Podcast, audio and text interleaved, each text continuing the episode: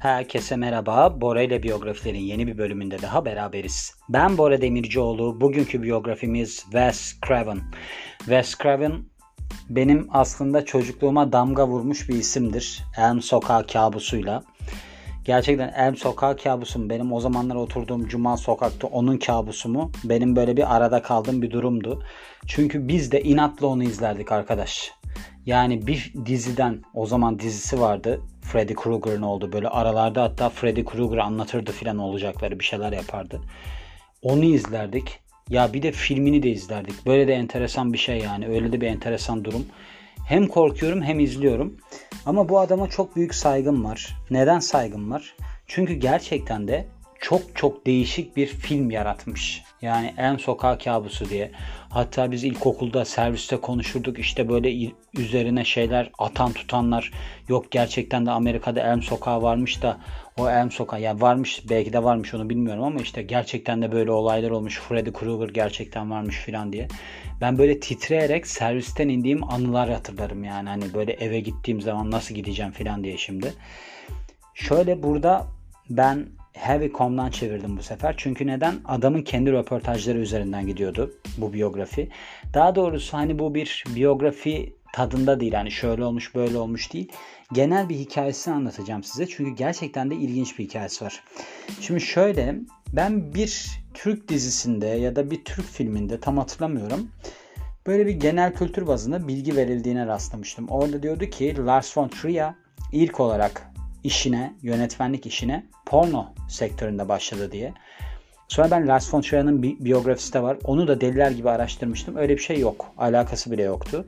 Wes Craven'mış o adam. Yani hani böyle ilk işi adult film endüstrisinde çalışmak olan yani porno filmlerde çalışmak olan ilk kişi oymuş ki kendisi de bununla ilgili olarak eğer ki bir endüstriye girmek istiyorsanız adamınızı ne şekilde olursa olsun bir şekilde atın demiş. Anladığım kadarıyla ona şey yapmış. Bu adam öldü. 2015 yılında öldü zannedersem. 76 yaşındayken. Ve aslında buradaki bu makale de öldüğü gün üzerine yazılmış. Uzun zamandır beyin kanseriyle savaşıyormuş ve işte bu sebeple de hayatını kaybetmiş ve demişler ki bilmeniz gereken işte şeyler Wes Craven'la ilgili. Wes Craven Cleveland'da doğuyor ve aslında katı bir Baptist ailede yani bunlar işte böyle tutucu, dini bir aile diyelim yani büyüyor. Bu baptizm şey demek. Bu vaftiz var ya vaftiz. O oluyor. İşte bunların yani hani ben şey olmadığım için çok alakam olmadığı için bilemiyorum. 2 Ağustos 1939 yılında dünyaya geliyor ve Caroline Paul Craven'ın oğlu olarak çok katı bir dini görüşlü ailede büyüyor. Bunu da 2011'de New York Times'ta açıklamış. Craven People herhalde dergisinde bu 1989 yılında şöyle demiş. Ben koleje kadar bu koleje anladığım kadarıyla lise kolej olmalı. Belki üniversitede kolej de olabilir. Bunun ikisinin ayrımını çok yapamıyorum burada. Ama ben ne yapmak istiyorum biliyor musunuz? Üniversite koleji olduğunu düşünmek istiyorum. Çünkü devamında şimdi anlatacağım. Kolej yıllarına kadar hiç film izlememiş. Ve çocukluğu da aslında çok sıkı bir aile çerçevesine geçmiş. Hiç böyle bir şey yapmasına izin vermiyorlarmış. Biliyorsunuz Hugh Hefner da Playboy'un kurucusu böyle bir aileden çıkma birisi. Yani şunu demek istiyorum. Arkadaşlar bir şey sıkıştırmayın ya. Yani birine baskı yapmayın. İçinde insanın ne varsa o zaten dışarı çıkar yani. Siz baskı yapıyorsunuz, öyle yapıyorsunuz, böyle yapıyorsunuz diye olmuyor. Eğer öyle olsaydı Müge Anlı'nın programına çıkan görüyor musunuz siz çarpık ilişkileri bilmem neleri? Onlar çok mu serbestler? Yok değiller. O yüzden hani bastırmayın insanları lütfen. Şimdi şöyle ailesinden gördüğü şeyler için demiş ki benim bildiğim tek şey buydu. Ailesinden aldığı eğitim. Craven Ian Labunka ile evleniyor. 2004'e kadar da evli kalıyorlar. Yani işte ölene kadar evli kalıyorlar. Aynı zamanda 1964-69 yıllar arasında Bonnie Breaker'la evliymiş ve 1982-85 yıllar arasında da Millicent Mayor ile evliymiş, evliymiş. İlk evliliğinden de şu anda Jonathan yani şu anda derken muhtemelen o 2015 yılında mı 2014 yılında mı öldü ne oldu 2004'te mi öldü hatırlamıyorum. Aa pardon bu adamın o evli olduğu kadın zannedersem 2004 yılında mı evlenmiş? Kaç yılında öldü bu adam? 2015'te öldü. Bence o 2004'te evlenmişler. Neyse bunlar çok detay zaten. Nerede evlendiğini ne yapayım ben. Bunlar da bir garip yazıyorlar yani. Ne, ne söylediğini de anlayamıyorum. Sonuçta anlamamız gereken 3 kere evlendiği ve de bu ilk evliliğinden de 2 tane çocuğu oldu. Hadi isimlerini de vereyim. Sokakta falan karşılaşırsanız seslenirsiniz. Birinin ismi Jonathan, birinin ismi Jessica.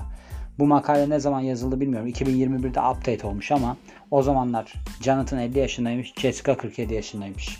Ah, çok önemli bilgiler edindik. Başka bir başlık olarak ikinci denilmiş. E, film endüstrisine girmeden önce profesörmüş. Şöyle Craven Wheaton College'a katılıyor ki burada İngilizce ve psikolojide derece alıyor. Yani böyle bir şey oluyor.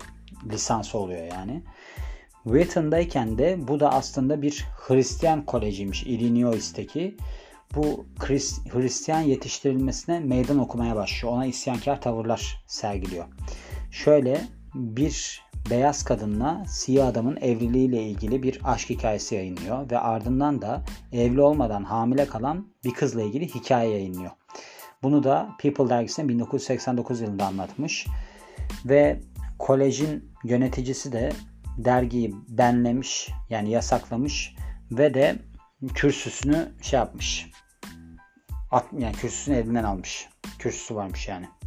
Aynı zamanda felsefede de master derecesi var ve yazımda da var. Bunu da Johns, Johns Hopkins Üniversitesi'nden almış.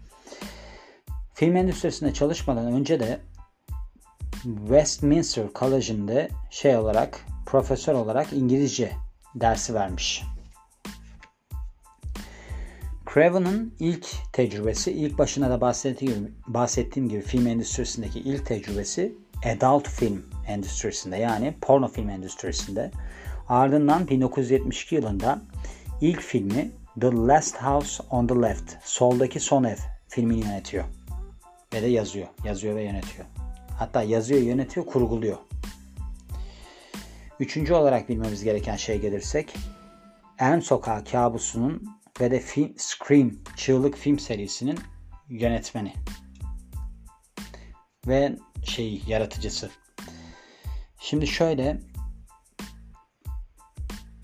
Pardon ben biraz karıştırıyorum bu makaleden. Şöyle çünkü karışık yazmışlar. Bu En Sokak kabusunu yaratan kişi. Tamam. Ve de Scream filmlerinde yöneten kişi. Ha, şöyle bir netleyelim. Saçma sapan şeyler yazıyorlar. İki tane şey yazıyor. Cümlenin arasına bir şey koyuyor. Ondan sonra ben mağdur durumda kalıyorum burada ki ben de bu adamı çok severim ha Wes Craven'ı. Yani sırf Elm Sokağı kabusundan dolayı çok seviyorum. Şimdi Craven Elm Sokağı kabusunun yaratıcısı. Yani Nightmare on Elm Street. Ve bu Freddy Krueger var ya onu da yaratan kişi. Aynı zamanda da Scream Çığlık serisinde yönetmiş kişi. Şöyle bu filmle aslında 1984 yılında şey olmuş tekrar yaratmış oluyor. Yani böyle bir gençlik korku serisi, bir janrı yaratmış oluyor. Elm Sokağı'nda kabusla. Ve aslında bu adamın şeyi var. Çok böyle bir yetenek avcılığı yönü var. Mesela Johnny Depp hiçbir isimsiz birisiyken El Sokağı kabusunda kasta seçiliyor. Aynı zamanda Craven sonraları Sharon Stone'u ilk başrolüne seçiyor. Bu da Deadly Blessing filminde. Ve hatta Bruce Willis'e ilk başrolünü veriyor. Bu da 80'lerin ortasındaki The Twilight Zone'daki TV dizisinde olmuş. Bu Alacakaranlık Kuşağı diye TRT'de zannedersem yayınlanırdı. Şöyle bir hmm, Elm Sokağı kabusun hikayesi var. O çok benim hoşuma gitti zaten. Oradan çıktı. Bunu Vulture'a yapmış. Craven'ın anlattığı. Herhalde bu bir ne bileyim ne olduğunu bilmiyorum. Sesli bir kayıt ama yani. Çünkü bu oral history olarak geçiyor. Şöyle bu efsanevi film serisinin nereden çıktığını anlatmış. Şöyle diyor ki kendisi ben LA Times'ta, Los Angeles Times'ta bir tane makale okudum. Bu makalede de Kamboçya'nın ölüm çiftliklerinden, ölüm ölüm tarlalarından kaçan bir aile anlatılıyordu.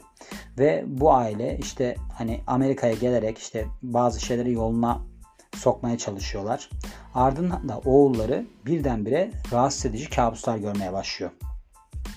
Anne babasına diyor ki uyudun uyumaktan korkuyorum ve beni bir şeyler takip ediyor yakalayacaklar. Ondan dolayı çok korkuyorum. O yüzden çocuk günlerce uyumuyor. Sonunda çocuk uyuduğunda annesi de diyor ki anne babası da en sonunda diyor bu krizi de atlattık hani üstesinden geldik. Fakat sonra gecenin yarısında çocuktan çığlıklar duyuyorlar. Ve çocuğu uyandırmaya çalıştıklarında uyanmadığını fark ediyorlar. Çocuk ölmüş oluyor. Yani bir kabusun ortasında çocuk ölüyor.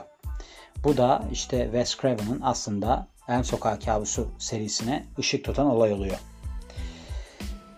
Bu adamın diğer filmleri The Hills Have Eyes. Çok rahatsız edici bir filmdi bu. The Serpent, is The Serpent and the Rainbow pardon.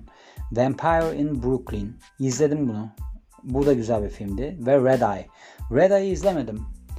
Red Eye'ı izlemeyi düşünüyorum. İzledim mi yoksa? Bu uçakla ilgili bir şeydi. Hatta ben şeyini de yaptım bu adamın biyografisini yaptım. Adını unuttum şimdi. Aynı zamanda The Twilight Zone yani Alacakaranlık Kuşağı televizyon dizisinin de birkaç bölümünün yönetmenliğini yapıyor. Kendisi öldükten sonra pek çok yıldız da işte üzüntülerini belirtmiş. Burada hani bir şey olarak ölümünden sonra yazıldığı için onunla ilgili şey var. Böyle trivia kısmına bakarsak, ıvır zıvır kısmına bakarsak bu adamla ilgili olarak bir kuş tutkunuymuş. Yani kuşları çok seviyormuş. Onun için de böyle bir Kaliforniya'da hatta bununla ilgili bir hani cemiyete de dahilmiş. Şöyle demiş. Ben hayatım boyunca kuşlardan çok etkilendim ve aslında içinde bulunduğum bu Kaliforniya, Audubon Kaliforniya mıdır nedir? Sadece kuşları korumayla ilgili önemli işler yapmıyor ve de çevreyi korumayla ilgili. Aynı zamanda doğanın güzellikleriyle genç insanları da birleştiriyor, bağ kurmalarını sağlıyor ve bunun bir parçası olmaktan dolayı son derece mutluyum demiş. Gördüğünüz gibi aslında son derece şey bir hikaye. Ya ben seviyordum bu adamı. Neden seviyordum? İşte ben yenilikçi insanları çok seviyorum. Bir şey yapmış. Bakın Freddy Krueger. Yani Freddy Krueger gerçekten de hani böyle atan tutan çok var. Dedim yani size yok şöyleymiş yok böyleymiş yok gerçekten de varmış falan filan diye. Ama gerçek gibi yapmış. Hatta ben bir tane sözle paylaşacağım. Yani o şöyle demiş. Korku filmleri yanlış hatırlamıyorsam korku filmleri korkuyu yaratmaz olanı açığa çıkarır diye. O yüzden hani şey doğru bir iş yapmış. Şimdi şu var ondan da bahsedeyim. Hani başında böyle bir karışıklık olmuştu ya. Hani bir tane yapımcı eşi var dedim ya Iya Labunka diye. Bu Iya Labunka dedikleri kadınla 2004 yılında evlenmişler ve 2015 yılına kadar devam etmiş evlilikleri. Bu adam da zaten 30 Ağustos 2015'te ölüyor. Yani o yüzden hani orada bir karışıklık olmuştu. Onu ben bir söylemek istedim. O paralelden de ona baktım diyorum ve bu biyografinin de sonuna geliyorum. Beni dinlediğiniz için çok teşekkür ederim. Ben Bora Demircioğlu. Yeni bir biyografide görüşmek üzere. Hoşçakalın.